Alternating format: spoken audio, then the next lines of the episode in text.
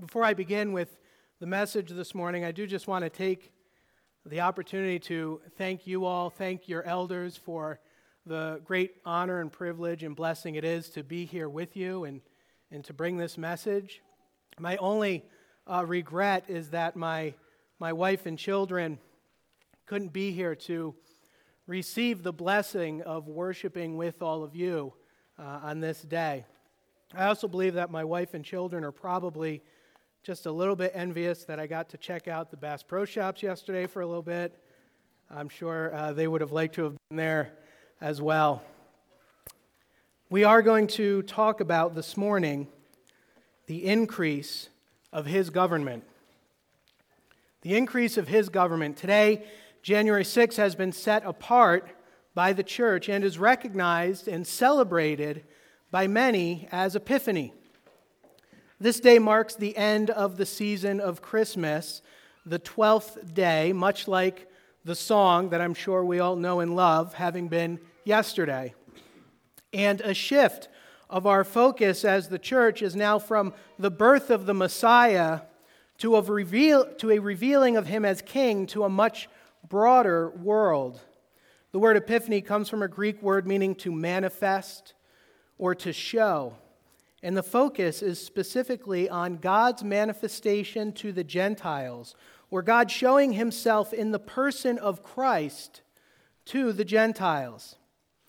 This is precisely why the focus of Epiphany is on the wise men or the Magi, and why we say that we are now focused, we are now focused on the revealing of Jesus to a broader world. The Magi representing that non Jewish, if you will, world that he has now been revealed to, the Gentile world. It is why many in the church have referred to today and do refer to today as Three Kings Day. I would also submit that there is much here for us to learn and apply to our own lives and the world that we live in. So I want to begin briefly with a discussion of how we order our lives. And I want to start in Genesis chapter 1, a passage that I'm sure we're familiar with. And God said, Let there be lights in the expanse of the heavens to separate the day from the night, and let them be for signs, and for seasons, and for days, and years, and let them be lights in the expanse of the heavens to give light upon the earth. And it was so. Genesis 1, verses 14 and 15. We all, for one reason or another, order our lives based on various and different paradigms and superstructures. This is good, and we need to be thankful that God has given us liberty in this area. For example, the vast majority of my life has been ordered around the academic calendar. And even now, the rhythms of the life of my family are very much driven by what term or what semester my students and I find ourselves in at any given moment. But I would suggest that it can be very beneficial to acknowledge an ordering of time based on the earthly life and ministry of Jesus Christ. The brief passage from Genesis 1 reminds us that God, in his infinite wisdom, saw to it to create the world with built in markers for the passage of time. And although it is not necessary nor required by his word that we absolutely order our lives around these things, and it would be an honest assessment to acknowledge that every calendar we use is in some sense a construct. I have also in my life in the life of my family found that when I'm not ordering our life to at least some degree around times and seasons defined in relation to Jesus Christ, then something else always slips in and takes that place. Now, this doesn't mean that we have the position and authority to ignore other calendars. Say, for example, to decide to not recognize April 15th as important because it has not been sanctioned by the church. That would be foolhardy and unwise and asking for trouble. But we do well, I think, to recognize Christ's sovereignty in all aspects of our lives, even in how we mark the passage of time. So, so let me see if I can explain this another way. Here we are on Epiphany in the year of our Lord 2019. That's important. In the year of our Lord 2019. It is quite countercultural to say something like that. But to say that is to acknowledge that the new heavens and the new earth have been under construction for the last 2019 years. We are saying that we know, that we acknowledge that it is a construction project that began that fateful night in Bethlehem when a young girl, because of her faithful obedience, brought forth a son and called his name Jesus. And very shortly thereafter, wise men from the east, because of their faithful obedience, came bearing gifts to acknowledge his kingship. Much like the words of that favorite hymn, Silent Night, it is an acknowledgement that Jesus is Lord even at his birth. So this morning, I wish to spend a few minutes looking at these two verses in Isaiah and see their connection to this idea of epiphany and hopefully try to begin to understand this concept of the increase of his government. We start by looking at one of the overarching themes in the Bible, which is the theme of oppression. One of the earliest occurrences of oppression in the story of the Bible is Egypt's oppression over Israel.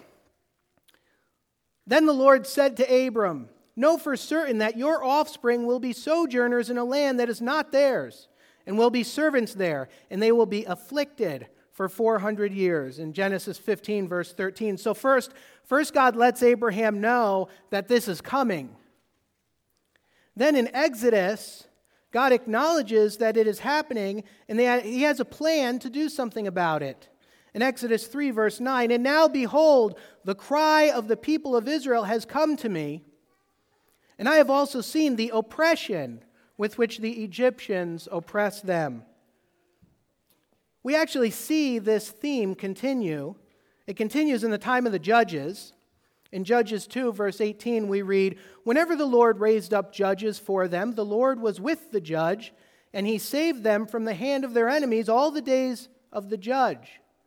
For the Lord was moved to pity by their groaning because of those who afflicted and oppressed them. Furthering this theme, Yahweh gives Israel into the hands of other nations and then stretches out his own hand to deliver them. This can be seen clearly in the prophets, one example being Nehemiah. Therefore, you gave them into the hand of their enemies who made them suffer. And in the time of their suffering, they cried out to you, and you heard them from heaven. And according to your great mercies, you gave them saviors who saved them from the hand of their enemies in Nehemiah 9 27. So the Old Testament, as we're beginning to see, establishes a pattern. There's this pattern of oppression. Oppression occurs.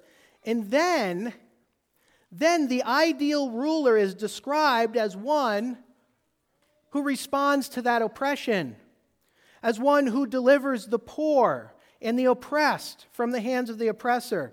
And this takes us to the psalm reading for Epiphany, Psalm 72.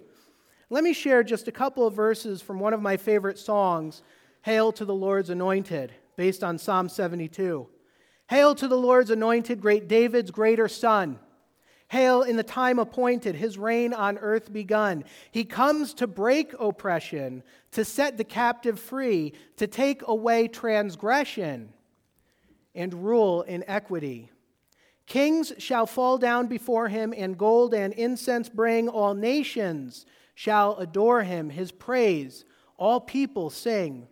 To him shall prayer unceasing and daily vows ascend, his kingdom still increasing, a kingdom without end. Two verses directly from the, the psalm state verse 4 says, May he defend the cause of the poor of the people, give deliverance to the children of the needy, and crush the oppressor. Verse 14 says, from Psalm 72 From oppression and violence he redeems their life, and precious is their blood in his sight. The prophet Isaiah, which is where we started this morning, also deals with this theme of oppression. He writes in chapter 9, verse 4 For the yoke of his burden and the staff for his shoulder, the rod of his oppressor, you have broken, as on the day of Midian. And here the reference to Midian is a reference to Gideon's victory over Midian, found in Judges chapter 7. And the Lord said to Gideon, With the 300 men who lapped, I will save you and give the Midianites into your hand and let all the others go, every man to his home. So let's, let's try to piece this together. Remember, we got to Judges, we got to Gideon and Midian by striving to understand Isaiah's prophecy in chapter 9. But in order for this to come full around for us, we need to recognize that that comes on the heels of Isaiah chapter 8, where we read, Bind up the testimony, seal the teaching among my disciples. I will wait for the Lord who is hiding his face from the house of Jacob, and I will hope in him. Behold, I and the children whom the Lord has given me are signs and portents in Israel from the Lord of hosts who dwells on Mount Zion. And when they say to you, Inquire of the mediums and the necromancers who chirp and mutter, should not a people inquire of their God? Should they inquire of the dead on behalf of the living? to the teaching and to the testimony. If they will not speak according to his word, it is because they have no dawn. They will pass through the land greatly distressed and hungry. And when they are hungry, they will be enraged and will speak contemptuously against their king and their God and turn their faces upward. And they will look to the earth, but behold, distress and darkness, the gloom of anguish, and they will be thrust into thick darkness. So, what do we see here? Yahweh threatens exile to most of Judah, but in that threat, there is a promise of a remnant. In that promise, we should see that the emphasis is on God, what He does on behalf of that remnant. What He does, He gives them light, fruitfulness. What He does is to give them gladness and plenty, which is what we read about as Isaiah 8 transitions into the first two verses of chapter 9. The people who walked in darkness have seen a great light. Those who dwelt in a land of deep darkness, on them has light shone. You have multiplied the nation, you have increased its joy. They rejoice before you as with joy at the harvest, as they are glad when they divide the spoil. Isaiah 9, 2 and 3. So here we can now push this a bit further and see that Matthew ties all of this together in the person and work of Jesus Christ. First, we look to the gospel reading for Epiphany, which is the narrative of the wise men coming to bow down before the new baby King Jesus in Matthew 2.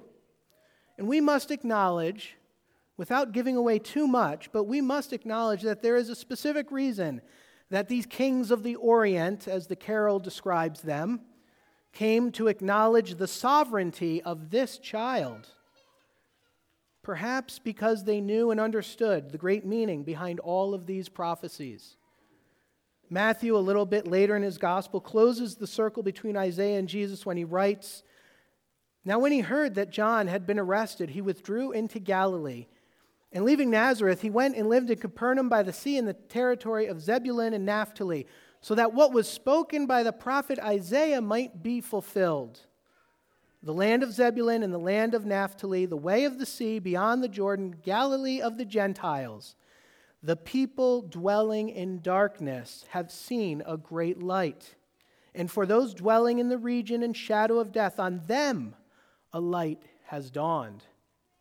From that time, Jesus began to preach, saying, Repent, for the kingdom of heaven is at hand. In Matthew 4, verses 12 through 17. So finally, we come back to verses 6 and 7 of Isaiah 9.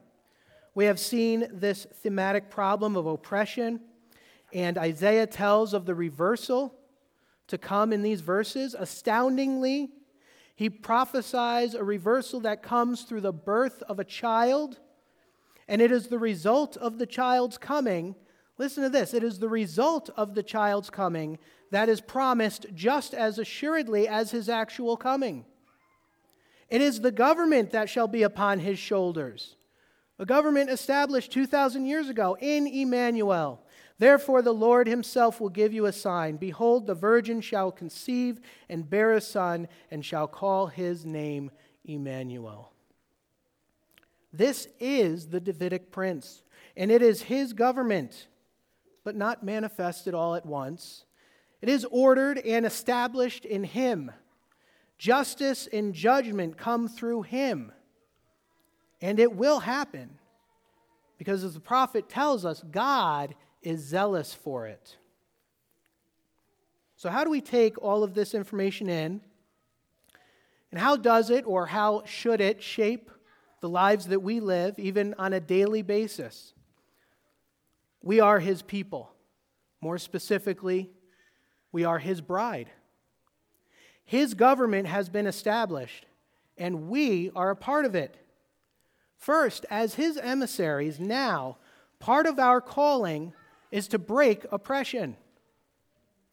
In order to do that, we must identify the oppressor, and whether it be an individual, a group of people, or a system, we must be careful to let God's word do the defining.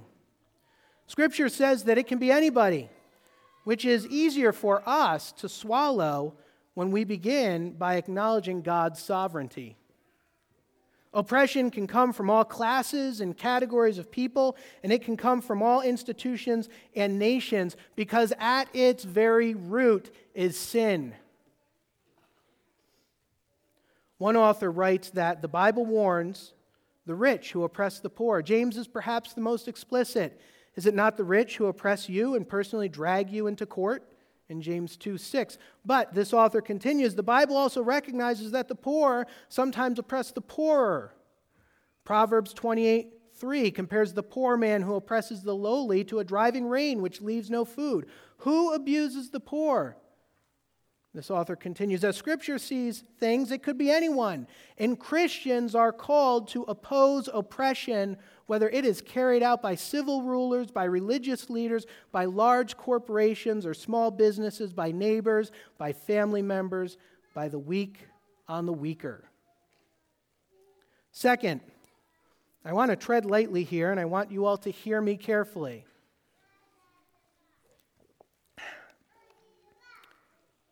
We need to be for big government.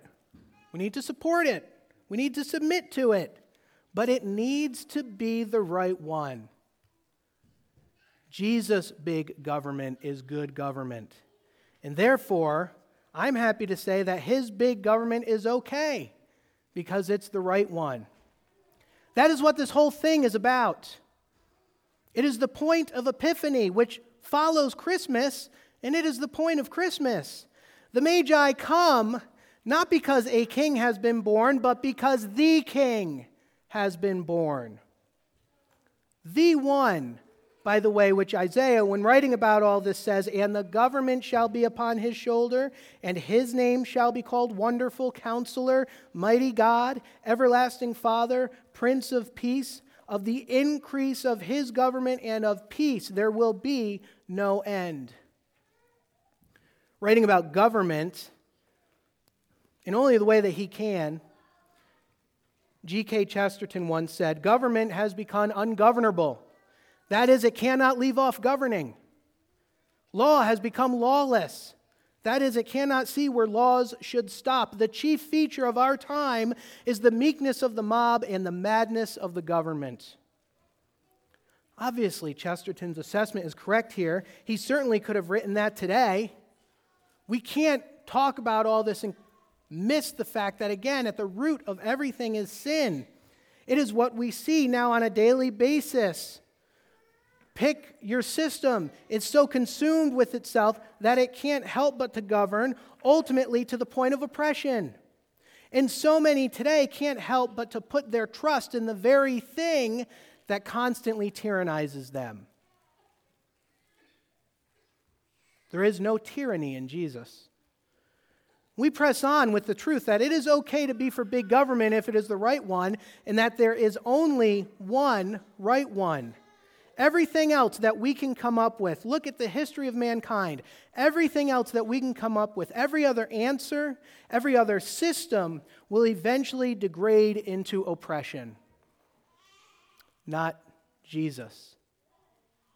We need to be champions for His government. We need to be champions for His peace. Note, God Himself is optimistic about the establishment of His Son's government. If God said, of the increase of His government and His peace, there will be no end, then who are we to deny that, whether in words or actions? It is also important for us and practical to understand that it didn't come all at once when Jesus was born.